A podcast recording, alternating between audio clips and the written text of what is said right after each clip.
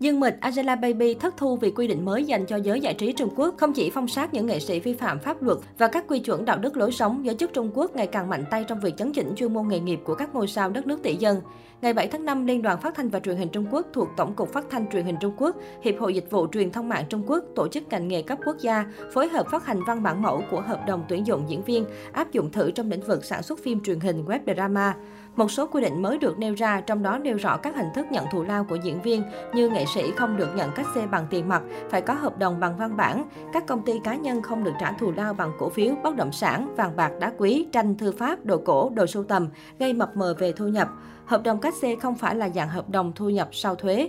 Hợp đồng đầu tư hay lập kế hoạch, nghệ sĩ phải phân biệt chặt chẽ thu nhập cá nhân, thu nhập của công ty hay của văn phòng đại diện. Hợp đồng lao động giữa diễn viên và công ty chủ quản hay hãng phim phải quy định rõ phần việc chia thù lao cũng như các nghĩa vụ hợp đồng tương ứng. Nghệ sĩ không được phép dùng danh nghĩa người thân hoặc người không có liên quan đến hợp đồng biểu diễn để ký hợp đồng nhằm tách thu nhập thành các khoản khác nhau, che giấu thù lao thực nhận. Trước đó, Tổng cục Quảng bá Phát thanh Truyền hình Quốc gia Trung Quốc (NRTA) đã ra quy định tổng thù lao cho dàn diễn viên trong một bộ phim không vượt quá 40% kinh phí sản xuất, trong đó cát xê dành cho diễn viên chính không vượt quá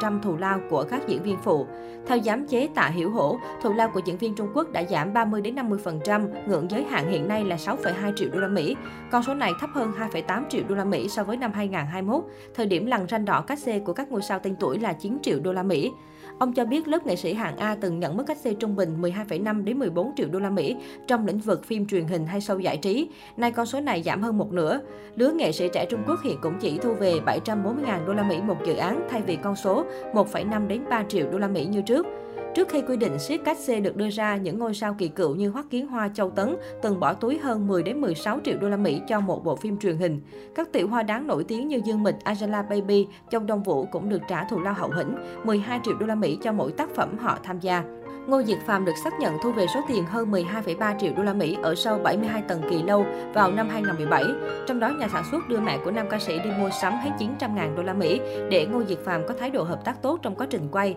Năm 2021, Trịnh Sảng từng khiến khán giả sửng sốt khi bỏ túi cát xê 25,1 triệu đô la Mỹ cho 77 tập phim của Thiện Nữ U Hồn. Khi nhà sản xuất phải chi trả số tiền khổng lồ để mời các ngôi sao hạng A, dẫn đến chất lượng phim đi xuống do không được đầu tư đúng mực, tình trạng thiếu công bằng trong cách trả lương và chênh lệch thu nhập gấp hàng trăm lần giữa diễn viên chính phụ, nhân viên sau máy quay với nghệ sĩ đóng chính. Ngoài ra, ngày 8 tháng 5, Cơ quan Quản lý Nghệ thuật Trung Quốc đã đưa ra những quy định mới trong việc lồng tiếng của diễn viên nhằm hạn chế tình trạng diễn viên lười học lời thoại và diễn viên phụ thuộc vào khâu lồng tiếng. Cụ thể, trong hợp đồng sử dụng lao động, diễn viên dựa vào quy ước về thời gian, địa điểm với nhà sản xuất để hoàn thành công tác hậu kỳ lồng tiếng cho phim.